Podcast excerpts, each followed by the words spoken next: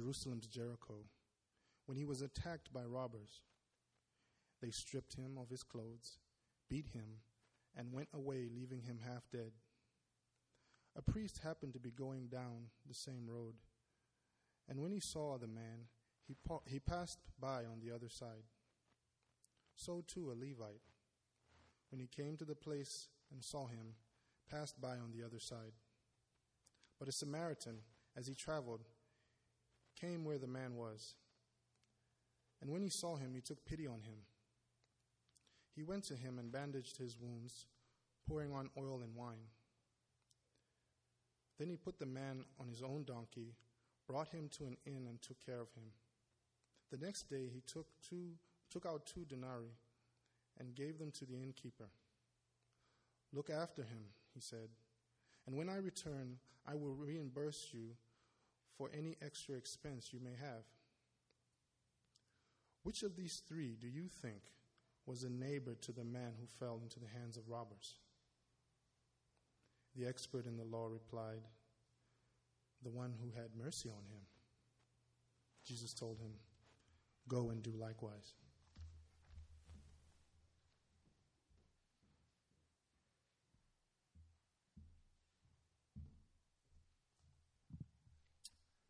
Lasse. All right, let's pray together. Let's ask for God's help. God, we need your help, not only to understand your word here, but to receive it and to respond and to let you affect us. Please affect our lives. Give us open hearts, open minds. Every one of us, wherever we are at in our relationship with you, we have a crowd of different people, different places, different needs.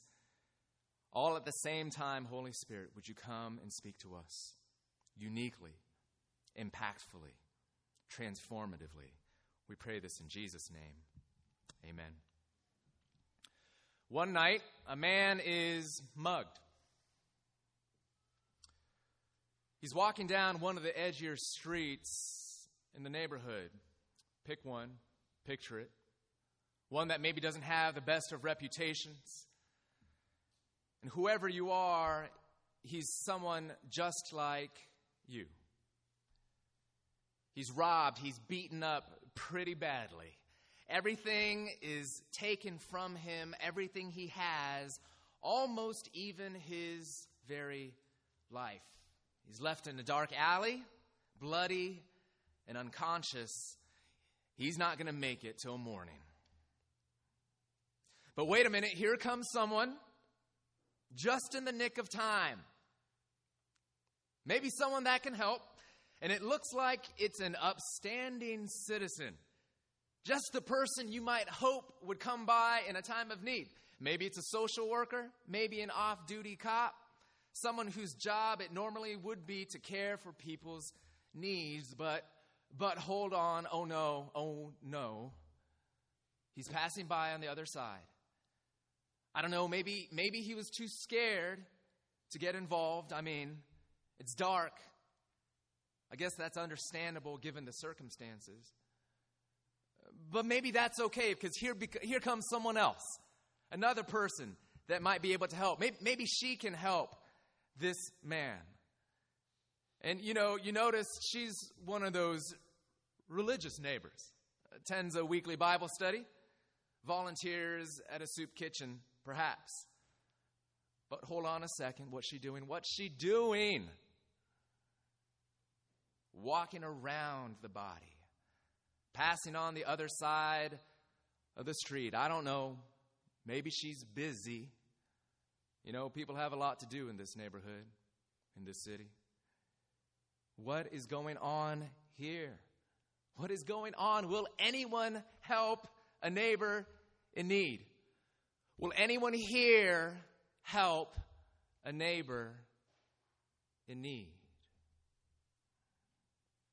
And wait, here comes another person. Maybe he can. Oh, never mind. Never mind. It's one of them. Uh, well, we better hope for someone else because he's not going to do anything. You know, she, she's one of those kinds of people. All they ever do is wait, wait a minute. Is that him stopping? And is that a tear in her eye that I see? Is he really kneeling to pick the man up? Going the extra mile to take care of him, to serve, to love, no matter what the cost? Could it really be? Could it really be me? It goes something like that this story that Jesus tells, not only to the man in front of him that he's having a conversation with, but also to the whole crowd that was listening on. And Jesus concludes his story because, you know, it's not just a story, it's a lesson that's meant to penetrate straight into our hearts. Which of these three do you think was a neighbor to the man who fell into the hands of robbers? And the answer, of course, was the last man.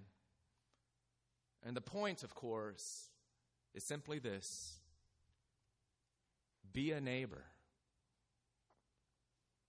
Dear friends, be a neighbor. We are surrounded by people all around us, aren't we, who are stripped, beaten up, and even left half dead emotionally, financially, relationally, sometimes even physically. One of the wonderful joys of being in a city, in a neighborhood like this, is its density. You really do get to rub shoulders, sometimes all too literally, with strangers, with neighbors, with friends. Which also means you're much closer to people's lives, even lives that are very much different than your own. But it also means this we're on the hook, aren't we? Because you see, you know. Or at least you see and you know if you choose to see and know and not pass on to the other side of the street. Will you, dear friends, will we as a community, dear friends, be a neighbor? Love our neighbor. To show mercy, to use the word that the expert of the law used at the end of the story in verse 37. Mercy, which means relieving a person of suffering, lifting them up when they're down.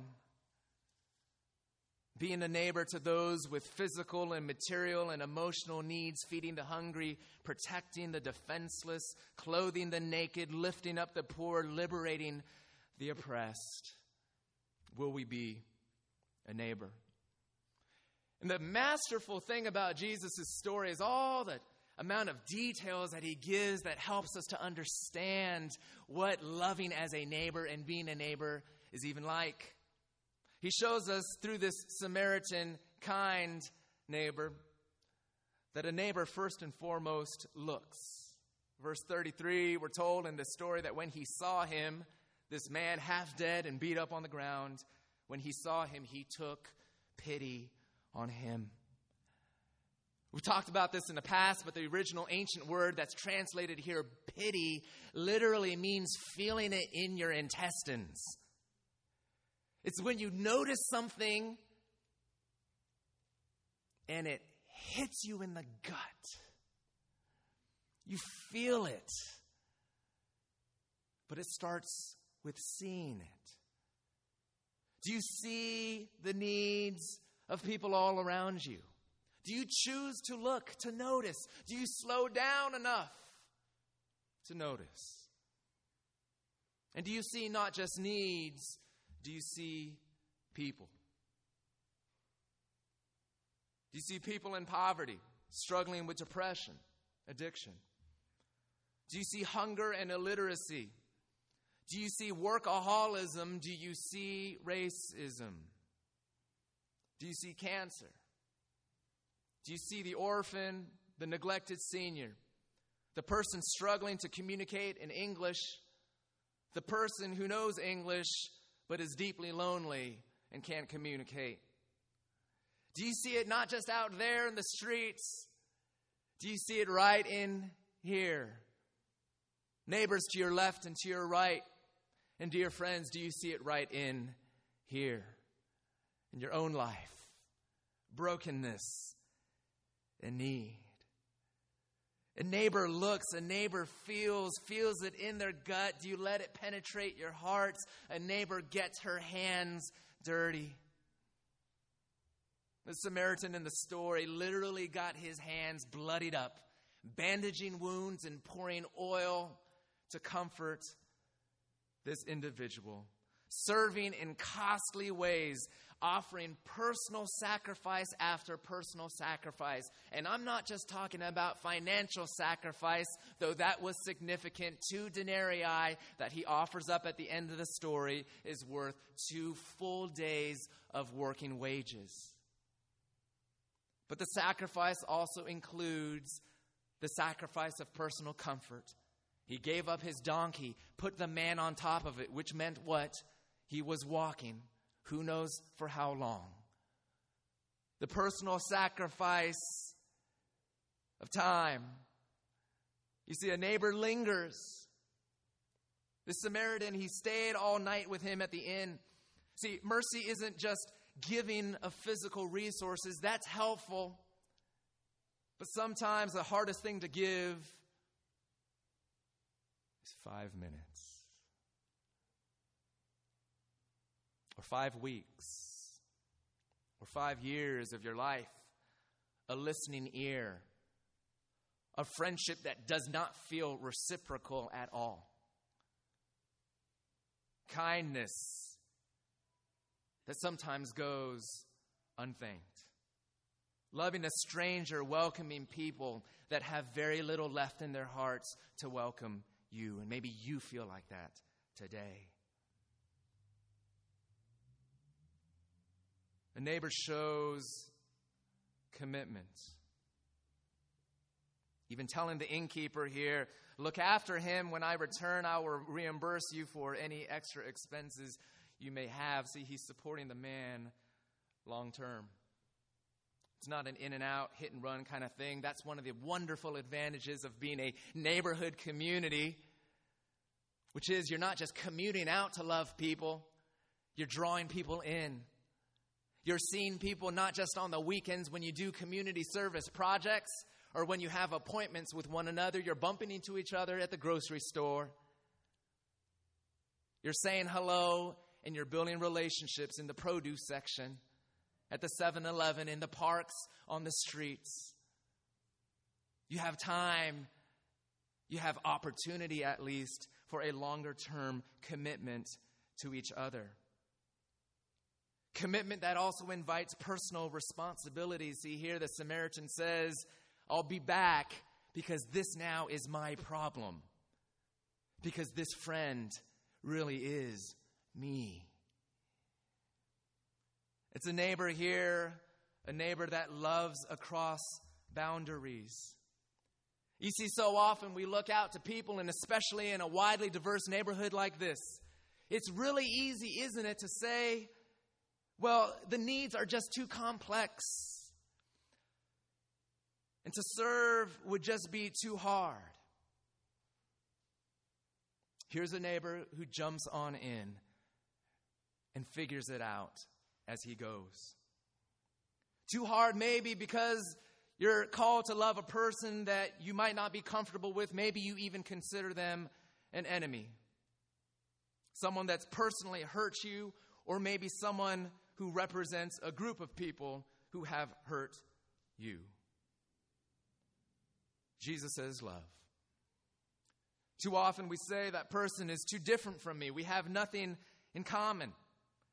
Jesus, here in this story, shows us a love that overcomes socioeconomic barriers, racial barriers, even religious barriers. You see, Samaritans were among the most hated people among Jews in the first century. They were regarded as ethnic half breeds, religious compromisers, people who have sold out, people you don't even talk to when you pass by, and here Jesus makes him the hero of the story. This Samaritan who reaches out to an apparently Jewish man in need and says, It doesn't matter. You're my neighbor, and I am yours.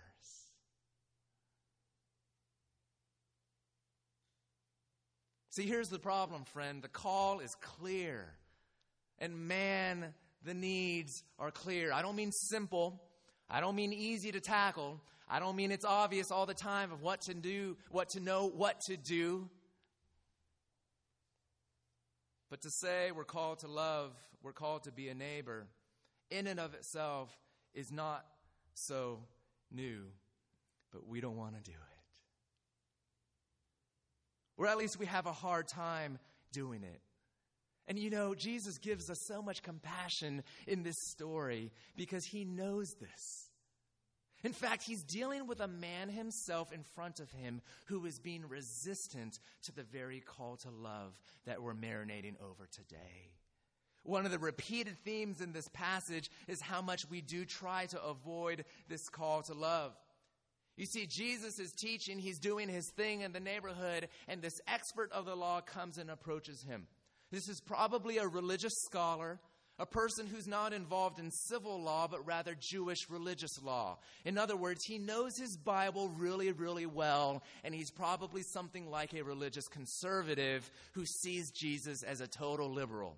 This story of grace that says God will love you even in your mess was just too much for him. So he comes to Jesus, we're told, to test him, to trap him, to give him a trick question. He asks, how can I inherit eternal life? Which doesn't mean, how can I live a very, very, very long time? This was a Jewish phrase that was used to describe perfect life. Life as it was really meant to be. What do I need to do to live the life that really would be life to the fullest? What do I need to do to be truly happy, to know that God is happy with me? Jesus says, Well, what do you think the Bible says, the law says? And he responds in a way that was common to Jewish rabbis This is what God requires of you love God with 100% of your heart, 100% of your mind, 100% of your soul, and 100% of your strength 100% of the time. And, as if that weren't enough, love those to your left and to your right, your neighbor, with all the power and the joy and the eagerness and the thoroughness with which you care for your own needs. In other words, there's your answer. You want life, love perfectly. How about that? How are you gonna do that? Be a neighbor sacrificially, with commitment. What did, what did we say? Getting your hands dirty, letting it hit your heart with open eyes, lingering over the needs, crossing barriers, love like that perfectly. How are you going to do that? How are you going to do that?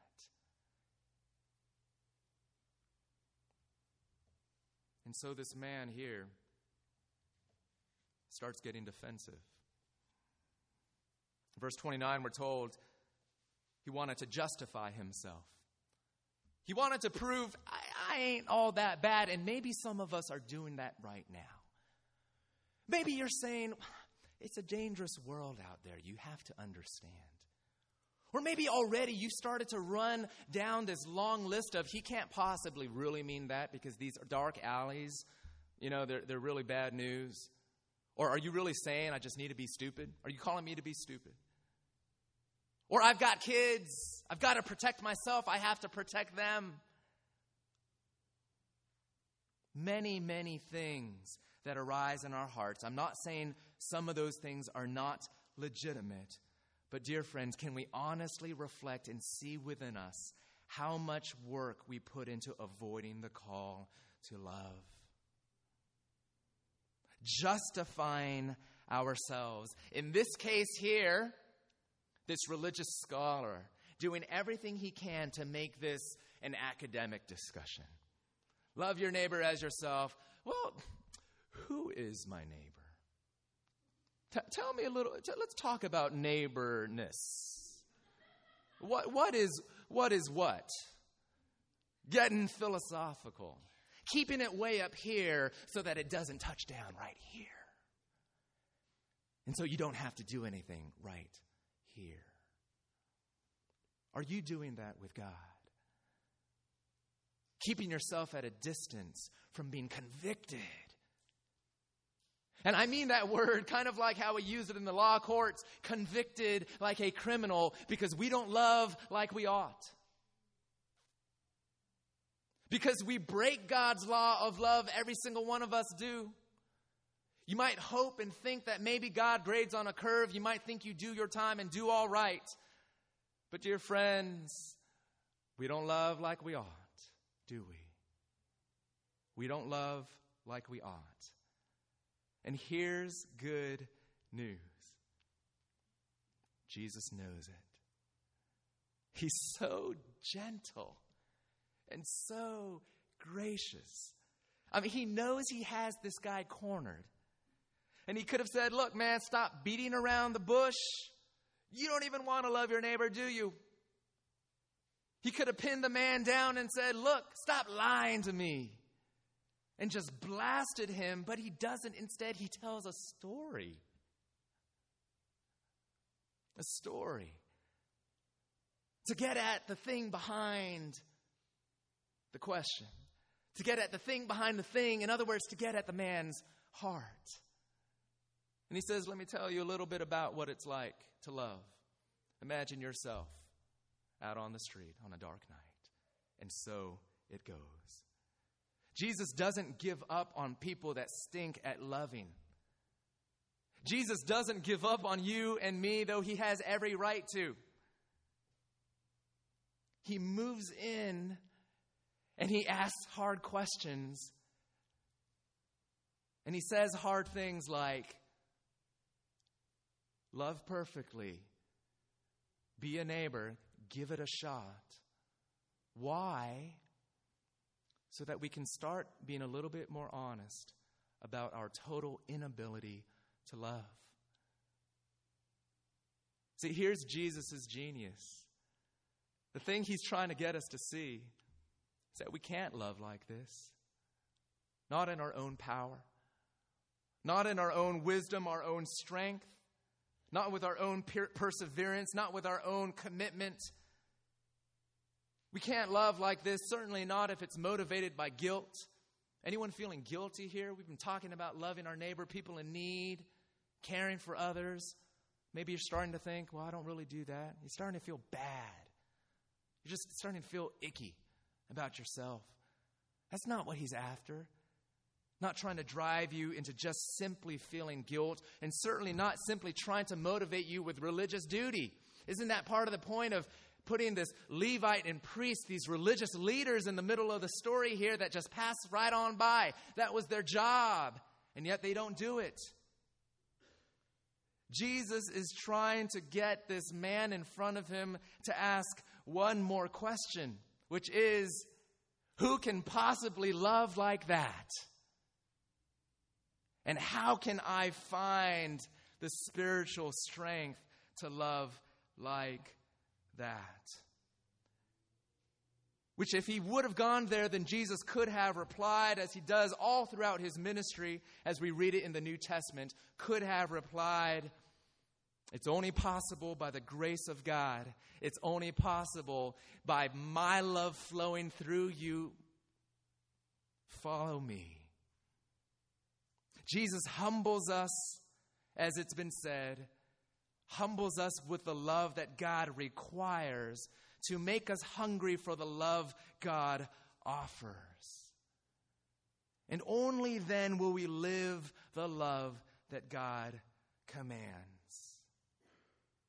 You see, Jesus tells this story, and the inevitable question that comes before us is what if you were lying on the road? What would you want your neighbor to do for you? What if you were on the road bleeding to death? What if your only hope was a surprising act of compassion from a sworn enemy? What if you were shockingly rescued by someone who owed you nothing but rejection? Dear friends, have you heard another story? the story of a God who came onto our road. Not by chance, but by a plan that was set out before the creation of the world. A God who himself left the most exclusive gated community in the universe, heaven itself, and moved into the hood, into a world of brokenness, suffering, pain, and loss, our world. And when he, in the person of Jesus, came to us, he looked and he did not divert his gaze. And he let it sock him in the gut. He took pity. And he didn't just risk his life, he gave up his life for the sake of the very ones, you and I, who would strip him and rob him and abuse him and offend him and leave him to die in all of our lovelessness, loving neither God nor neighbor, you and me. See, what's the power? What's the key to starting to love like this? First of all, it's admitting that you can't love like this. Second of all, it's to admit and to embrace that you can be loved like this by the true good Samaritan, by the true neighbor, Jesus Christ Himself. Other preachers and teachers have put it better than me, so I'll just repeat what they've said. You'll never be a radical neighbor until you get a neighbor. You'll never love as a neighbor unless someone else neighbors you. You'll never be a good Samaritan until you see Jesus has been your good, true Samaritan. So, how about it? How about it? How did the lawyer then respond? We actually don't know. Luke doesn't tell us. Oftentimes, the authors of the New Testament, they almost intentionally just leave us hanging, sort of to invite us into the story and to say, if that were you, what would you do? Which is the question for every single one of us today. Which is, in fact, how Jesus ends and how we'll end when he says, Dear friends, your church, go and do likewise. Let's pray. Jesus, it's an incredible thing not to be simply called to love like this, but to be loved like this. And maybe that's the hardest thing right now for us because it's beyond our control to have open hearts to receive the deep love of Jesus, the neighboring love of Jesus, that would change our selfish hearts and melt our cold and hard hearts. We're giving ourselves to you. And even with this song, God, we're not just singing and praying that we would love, but rather we want to sing about your love for us. Power of your love. Bring yourself near to us. We pray in Christ's name and for his glory. Amen. Let's all stand. And let's sing.